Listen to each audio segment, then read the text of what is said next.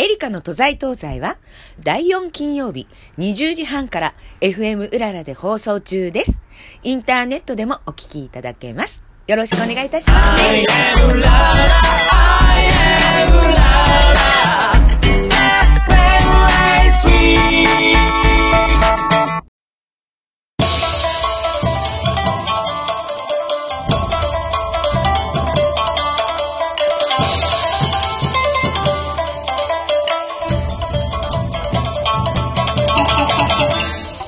緑の美しい5月。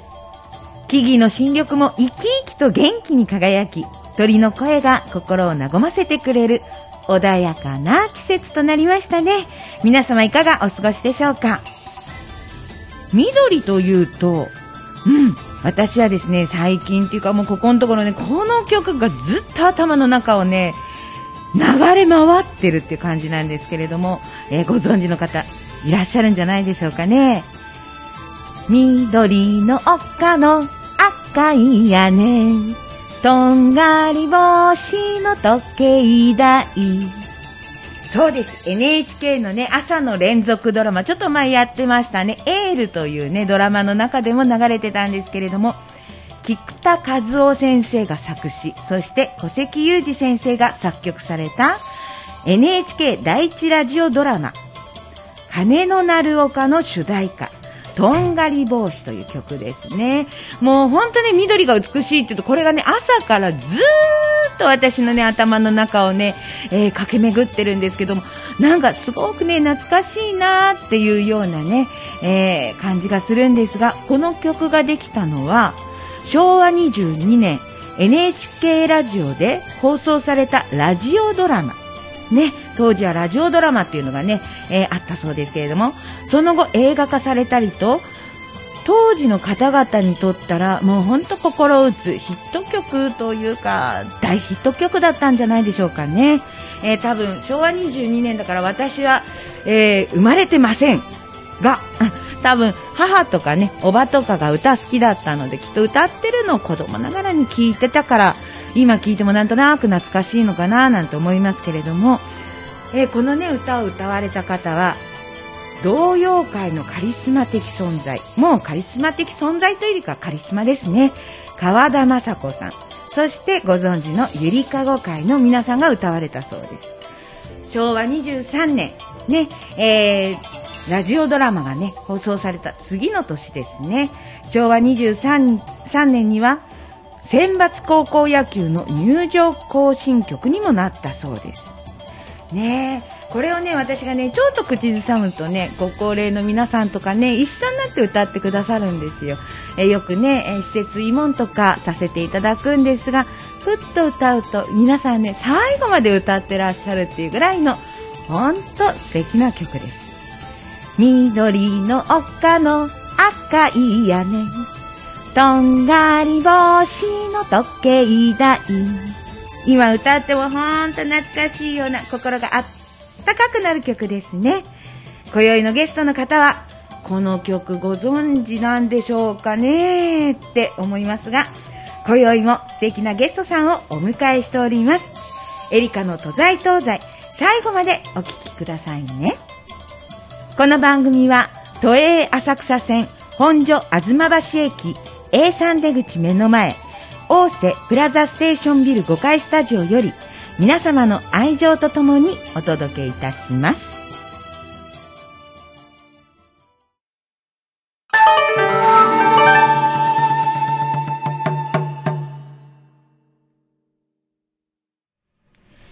えーオープニング早々ですけれどもね、えー私の母は生前、歌も好き、食べることもっと好きというね、うちの母でしたけれども、特に美味しいものとかね、珍しいものを食べると、メイドの土産になるわーってよく話してました。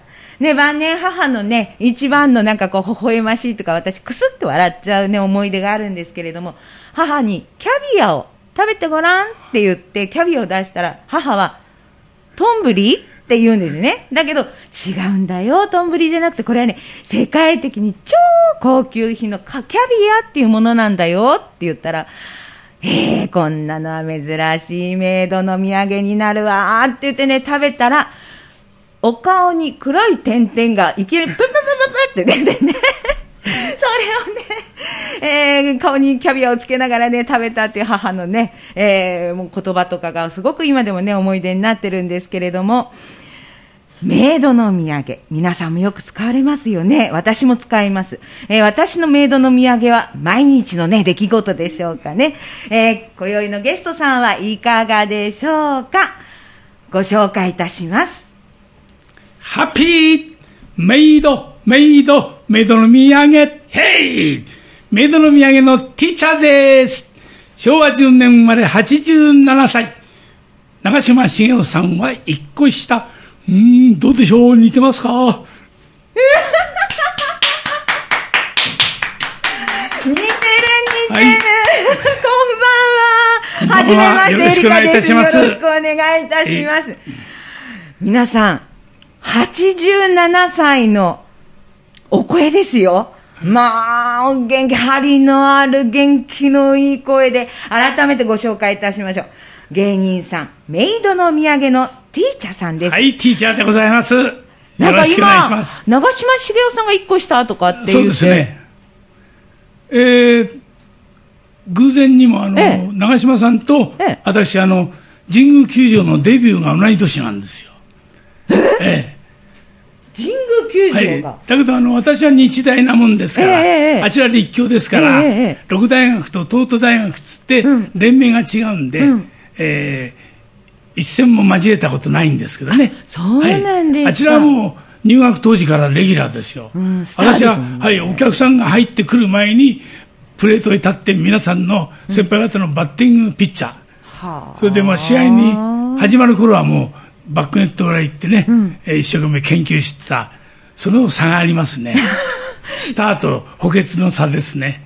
いやでもね、えー、長嶋茂雄さんの声真似も似てましたがね、えー、あの拝見してるとね、今の長嶋さんね、今の長嶋さんとティーチャーさんって、重なるところありますね。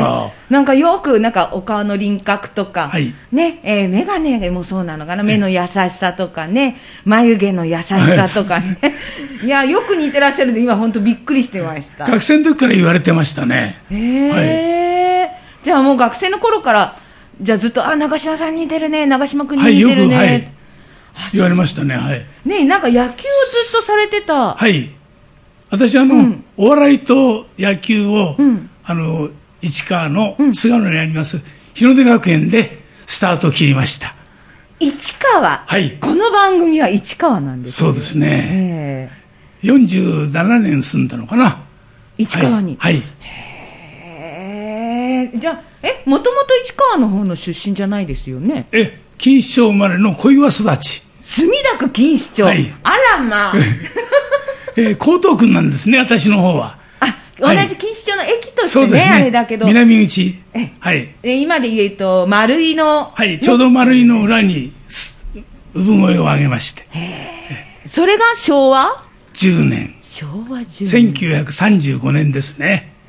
じゃあ、おぎゃーって生まれた時は、じゃあ、え、10年だったらまだ戦争？はい、大東戦争はまだ始まってませんね。ねはい。じゃあまだ平和な？そうですね、ねはい。じゃあそれからなんで市川の方に？お父さんのおお仕事的なこととか？子供がね、うん、あのー、日の出学園入るんでそれで引っ越しましたあそういうことで、中国の偉い方と同じように子供の教育のためにあら引っ越しましてお坊ちゃまでいらっしゃいますね。え でもあれですかね昭和10年っていうとやはり戦争はご経験されてらっしゃる。小学苦戦の時にね、始まりましたから、はい。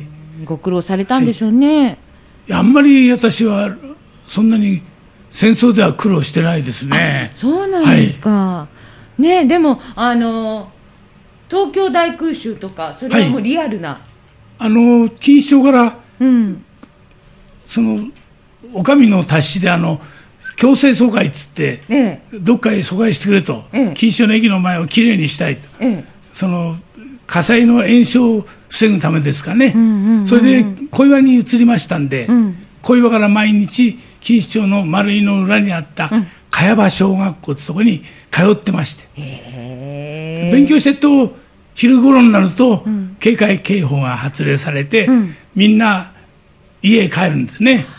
で私は小岩ですから、錦糸町の駅行きます、そうしますと空襲警報になって、で上空に B29 がただ1機だけ、お昼は偵察なんですね。ああ、そうだからなんですか。爆弾を落とさないんですよ。だから毎日毎日それを、光景を見せつけられて、じゃあもう、お空を見上げると B29 がそうなんですよ。で、子供ながらやっぱり腹が立ったんですね。ある日突然あの、えー錦糸町の駅に置いてあった竹槍を掴んで、一生懸命そのつついてるうちに、はい、2機落としましたよ。B29 を竹槍で。夢の中で？いや、実際に落としました。お疲れ様でございます。翌日せ校長先生から、ええ。頭を撫でられたところで目が覚めた。さすが芸人さん、オチをよくご存知でっていうかね、そんなこと言ったら失礼なんですけどね、えー、87歳で現役の芸人さん、なおかつ、どちらかというと、若手芸人さんの、そっちの方に入ったんですね。普通は違うんですよね。えー私、今までいろいろな方とね、お仕事させていただいたり、お付き合いさせていただいたりした中に、やっぱり80代の方とかはいいらっしゃいますけれども、いや、初めて、なんか、え、87歳で若手の方ですかってね、えーびっくりしたんですが、なんとね、すごい経歴をお持ちなんですよね。で、なんでこういうふうに芸人さんになったのかなって、私、すごくそこが、えー不思議というか、えーちょっとご紹介すると、社会と体育の教員免許も持ってらして、はい。軟式野球部の監督で全国準優勝まで。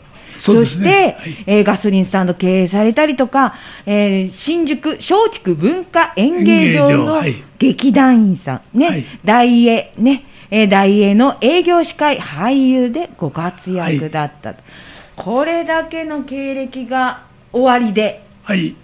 まあ、いろんなことやりながら、こう、ね、はい。だから、あの、履歴を合わすの大変ですよね。いやー、だって、あの、学歴っていうのもね、駒込学園高校卒業からずっと始まるんですがね、はいその後野球歴、監督歴とかね、に日本大学軟式野球部 OB 会とかね、えー書いてあって、コーチをされたこととかね、書いてあるんですが、その後になぜか、新宿松竹文化演芸場プログラムって、これは初出初めて、その、芸能人として、あの、ギャラをもらったわけですね。ねはい。ごご一緒に出られた方が牧真二さんとか、えー東京そうです本ね。はい。えー西うっかりちゃっかりさん、ね、いろんな方いらっしゃいますよね、えー下の方に石井金さん、戸塚睦夫さんとかね、劇団が違うんですけどね。うん。はい。この時ギャラっていくらいただいたんですか？最初研究生ですから、1日100円ですね。1日100円、はい。当時、おうおどん蕎麦が25円ぐらいですかね。あーだから、小岩から通ってましたから、電車賃が半分ぐらいうん、なくなっちゃうし。そうですね、はいだからもう本当、その日にいただいたギャラがその日になくなっちゃうみたいな感じだったんでしょうで、か、ね。ここの時は、あの、運よく、あの、うん失業保険もらってましたんで、お金に困ってないんですよね。なる。私、ずっとお金に困ってないんですよ。あそれは恵まれてますね、ななんで困らないようになってるんですかね、うん、その巡り合わせですかね。えー素晴らしい。えこの初舞台っていうのは何歳の頃だったんですか？26です。26一回、専攻が土木家なんで、うん。土土木建築会社にうん。勤めてたんですけど、ええやっぱり忘れられなくて、うん。26の時に辞めて、うん。ここへどっぷり使ったんですね。これ今見たら1961年の4月21日から30日って書いてありますね、はい。1961年。私もまだ生まれてなかあ、った。そうですか。ええそうなんですか、当時がそれが100円、ええね、すごい貴重な、これは資料だと思いますね。えなんかこう、なんででも芸人になろうと思ったんです。これだけいろんなことやられてて、いきなりなんか、やっぱり小学校の時に、ん。その5年生の時から野球とモノマネを始めたんですね。ものまね、はい。でその、まあ、影響でずっと糸引いてで大学入っても野球やってましたけどあの、えー、校舎が変わっちゃったんですよ、え。それで野球場に通えなくなったんでその中学生を野球を教えながらそういう芸能方面にちょっと顔を出しながら、うん。それから大学祭のお祭りの時のアトラクションに司会者として、えへえ司会者。はい、それもあの予選に通ってましたんで、えええええー公認の時にあの文化放送の素人のうん。モノマネコンクールってところに出まして、うん。そこで一応合格者大会で準優勝しましたんで、うん。それをまあ逆手にとって司会者だっつうことを、えー自分で売り込みまして。なんかねここに書いてあるのを拝見しますとね終戦記念日式典と美空ひばり賞の司会を務める、それから、えー松方弘樹さんね、はい。榎並京子さんのキャバレー舞台の司会。それはあの大英に入ったおかげでそういう方と、ご一緒できるようになって。もね、素晴らしい方々とね、あとはなんか喜劇の方でもかなりご活躍されてたみたいですね。えーどうですか？あのやっぱり芸能人っていうか芸人の方が人生としては楽しいですか？そうですね。やっぱり好きなことやってるから。だけどまああのやっぱり壁にぶつかるんですね。ん。ややってるとね、うんうんうん。例えば最初なんかあのトリオ組んでキャバレー待ってるんですけど相方がお金持っていなくなっちゃったからまあ。もう残った2人で取った仕事やってでそれでやってるうちに今度劇場が潰れちゃったんですよね。あれまだから普通ですとこう探しますよね、同じような仕事。だからきっぱりやめて今度うちの仕事やって。あそれがガソリンスタンドはいだったわけ。です、でまた場所がいいんですよ、あの小石川なもんですから。あらー。どこへ行くんでも都電使ったり、国電使ったりしてね、それで銀座の2丁目にある、えー大きな高級キャバレーの司会をやらせていただくことになって、そこで約1年ぐらいやったんですかね、それも学生の時に一生懸命やってたから、そのおかげでそこをね、やらせていただいたり。ね、さっきあの、モノマネされてたって、はい。小学校5年生の頃されてたって、ね。どなどなたのモノマネをよくされてたあんですか？の、まあ、ラジオの放送劇のうん。登場人物ですね。え、私さっき、あのーとんがり帽子歌ったんですけど。も、はいはいはい。もうのあそこな、ガンちゃんつうね、ええ。あの、ちょっと、あの、なんていうんですか、あの、普通の方よりちょっとレベルのね、えー足らない方がいまして、その方のものまねして、ええ。ーで、あの、し卒業式のね、ええ。あの、なんつうか、謝恩会の時に友達がまたできたもんで、ええ。その一緒に施設にいたみどり君、みどりさんのえー役をやってくれて、おんぶしながらね、えー、モノマネやったりすもうそれが小学校卒業の時の、えーじゃあもう思い出です、基本的に本当好きなんで、舞台が好きなんですね。そうですね。それで、えー駒込学園通うには、あの、上野を通んなくちゃいけないんですよ、都電で。ええ。そうすると、鈴本とええ本木亭って普通の人行かないですよね。ん講談の寄せがあるんですよ。ええええそこへちょいちょい行って、それでモノマネ覚えたり、それから落語のね、あの、枕。はい。あれが役に立ったんですね。枕、本当ね、その人ええその人によって、その時その時によって、だね。から学生に合うような枕を、ええその音楽、映画音楽ですよ、そこ、うん中にこう入れていくんですよ。えなんか、あの若手芸人さんっていうね、今、その中にいるんですよなんておっしゃるけど、もうとんでもないね、芸歴のお持ち、それでまた、その時間かけた、ええ。ね、ものが今、宝となってえ開花されてるはい。んじゃないかななんてね、生意気にも私、思いますけれども、であのうん、定年になって、すぐにあの劇団に入れていただいたんですよ、うん、8年間。うん、なぜかというとあの、毎年ゴールデンウィークに紀ノ国屋ホールに出ないんですよ。すごーい。それが魅力で、ええ。へえー劇団員ではないんですけど、うん。えまあ、四年に4回やると3回ぐらいはあの出していただいたりして、はい、ねえもう紀ノ国屋ってすごいことですよ。もう本当皆さんどうしますか？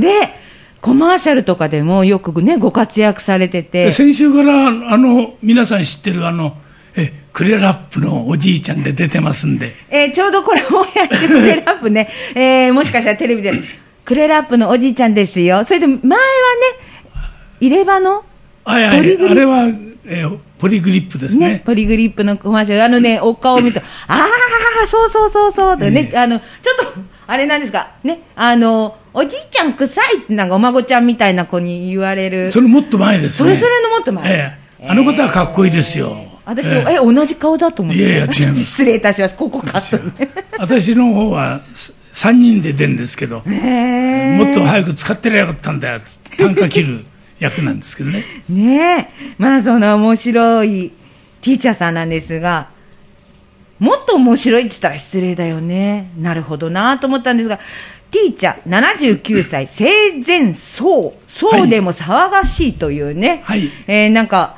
市川文化会館で、これは、2回3回やらせていただきまして、ええ。3回とも200人を超えるお客さんで、ええ。これは裏がありましてあの無料であの施設のお年寄りをいつも60人ぐらいうん。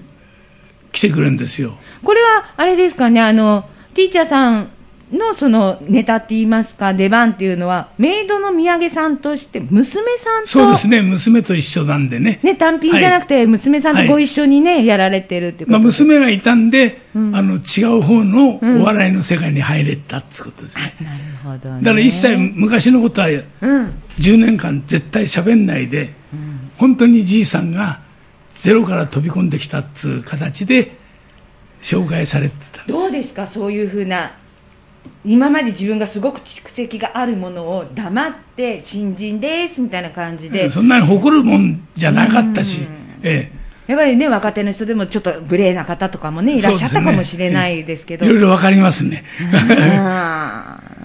でも、それでもやっぱり楽しかった。から続けていらっしゃるんですかね、はい。ねそういう生前葬で、またやられるんですか、近々。もう一回やらないといけないですね。そうですねはいえー私もこの辺で名前入れてもらって7回目なんでね、えー、サンドブのみおちゃんなんてね、私もね、えーあ彼女はい3人トリオの時からね、えーお付き合いさせてもらってる名前見てびっくりしたんですがね。はいえーそしてまた、映画にもご出演されてる。はいね、哀愁シンデレラ。これはどなたがお出になってらっしゃるんですか、えーもうね、一昨年ぐらいは、うん。からずっとテレビや映画に活躍の土屋太鳳さんと、はい、それから圭君、ね、田中圭さん。田中圭君、ね。えここではどんな役柄だったんですか？えー、太鳳ちゃんのん。おじいちゃんですね。はい。いい役ですね、はいはい。タオちゃん、はおじいちゃんってタオちゃんから言われてどうですか？そうそいいですね。いい、そいいですね。ね、えー、哀愁シンデレラ。なぜその女性は社会を震撼させる凶悪事件を起こしたのか。幸せすぎるというね、えータイトルも。変わった映画なんで、今はもう、ただで見られると思うんで、ただで見えられる。ー皆さん、ま ああのお家でねねお茶の間でゆっくり見てください。ねぜひぜひ拝見したいと思いますが、まあ、あれですね、ティーチャーさんといると、なんかこう、接点がね、かなり私あるなはいとか思った、まあ住んでるところとか、生まれたところはいはとか、いろんなことの接点があるなと思ったんですけれども、何はともあれ、87歳にして、このパワフルさ、どう毎日どんなもの召し上がってんですか？いやいや、そんな大したもの食べてますよ。なんか健康に気をつけてるとか、それは、やっぱりあの、体重ですね。体重、ウェイト膝にきますからね。そうですね、もう怪我したらね、ええ。本当、大変ですからね、はいこれは若い方でもね、えご高齢の方、皆さんそうだと思いますけれども、えね、ご家族は皆さん、なんかいろいろ、えー介護福祉の娘さんがいたりとか、看護師さんがいたりとか、あのええ、うちの娘はあの、えー大変親孝行で、結婚したにもかかわらず戻ってまいりましたんで、えお父さんが好きだったからよ、いやいや、だから可愛いでしょ、元へ戻って4人で住んでおります。ねえ。ね、皆さんね、ご家族の中では、はいまあ病院っていうかね、えーそういう感じのね、系統で、えー若干一名お父さんだけが芸人さんをされてる。この温度差の違いって、えーちょっと家庭をこう、こう見させていただけたらね、面白いんじゃないかな。ねなんかドラマかなんかになりそうなね。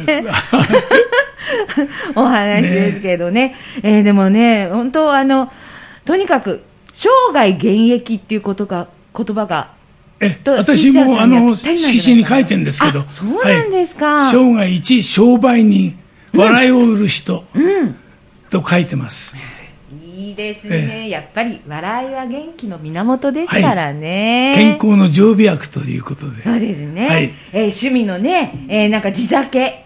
はい。ね、地酒が好き、温泉が好きってね、はいはいえー教えていただきましたけれども、ますます美味しいお酒と、そうですね。えー気持ちいい温泉でね、はい。えーゆっくり疲れを癒しながら、また前に歩いていって、頑張ろうっていう。まだ全身あるのみですね。今日はね、本当、はい。あの、ティーチャーさんにね、帰って私ね、教えていただくことがいっぱいあって、いやいや本当なんかお時間が足りないなと思ったんですが、ね。ね 今度あの、娘さんとお二人で、はい。ね、はい。メイドの土産さんとしてね、あの、はい。単品じゃなくて、お二人はいはいでぜひ、えご出演願いたいと思います。今日は本当お忙しい中、ありがとうございまし。した。ぜひ、これからもご健勝でご活躍ください。ハッピー。ハッピー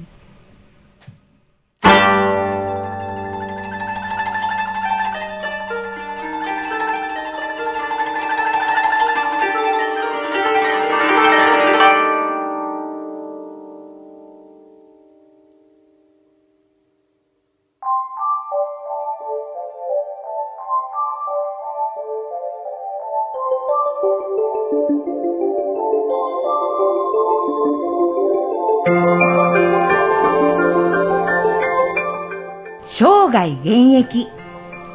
とっても難しいことのようででも心と頭の柔らかさ体を動かす体力と気力が一番大事。頑張る。まだまだこれから頑張れる。と人生奮闘できるのでは。メイドの土産ティーチャーさんから教わったような気がいたします。人生100歳時代の今。若い方もご高齢の方も日々無理なく心と体を鍛えてくださいね。そして沖縄返還50周年をお祝いして沖縄弁で私が一番大好きな言葉皆さんにプレゼントいたします。ヌティズー宝命は宝。一度の人生命を大切に生涯現役を皆さん通しましょうね。さて次回の放送はアジサイの季節です。6月24日夜8時半からお会いしましょうね。パーソナリティは太陽の季節が待ち遠しいエリカでした。この番組は都営浅草線本所吾妻橋駅 A3 出口目の前大瀬プラザステーションビル5階スタジオより皆様の愛情とともにお届けいたしました。ティーチャーさん本当今日はありがとうございました。本当にパワフルで声が、ええ。まだまだもう120歳130いや歳まで現役は無理でしょうなんかあの先ほどもねお話ししましたけど、はい。コマーシャルぜひ皆さんにね CM を見ていただきたい。昔からやってまして、はいえー新しいところは、えーいいタイミングで、はい。えーご紹介できるんですけど、はい。先週からはい。私、クレラップのおじいちゃんの役で、えー登場してます。ククレラップはいね。あのおかっぱの女の子が出てくるそうですね。可愛いやつですよね、えー。あの家族の一員で、はい、新しいメンバーに参加させていただいておりますので皆さんのお茶の前ね、えー直にお邪魔してますからどうぞ見つけてください、見つけたら分かりましたか？クレラップ買いに行かなくちゃいけませんよ。その通りです。ね、買った時にねあティーチャーさんってね、ええ。ー一言言うと幸せが舞い込むってことですよね。その通りですね。あその通りですか？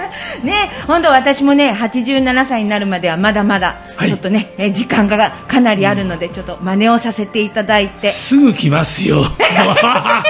早かったですか？87早かったですねですか、わかりました。じゃあ、私が87歳になった時に、早かったわよええ。って若い方にね、言えるように、それだけ内容の濃い人生はい。を送ってみたいと思います。これからもね、ぜひぜひお付き合いいただいて、ご指導賜りたいと思います。こち。らこそお願い申し上げます。今日本当にありがとうございました。ハッピー。ハッピーハッピー！ハッピー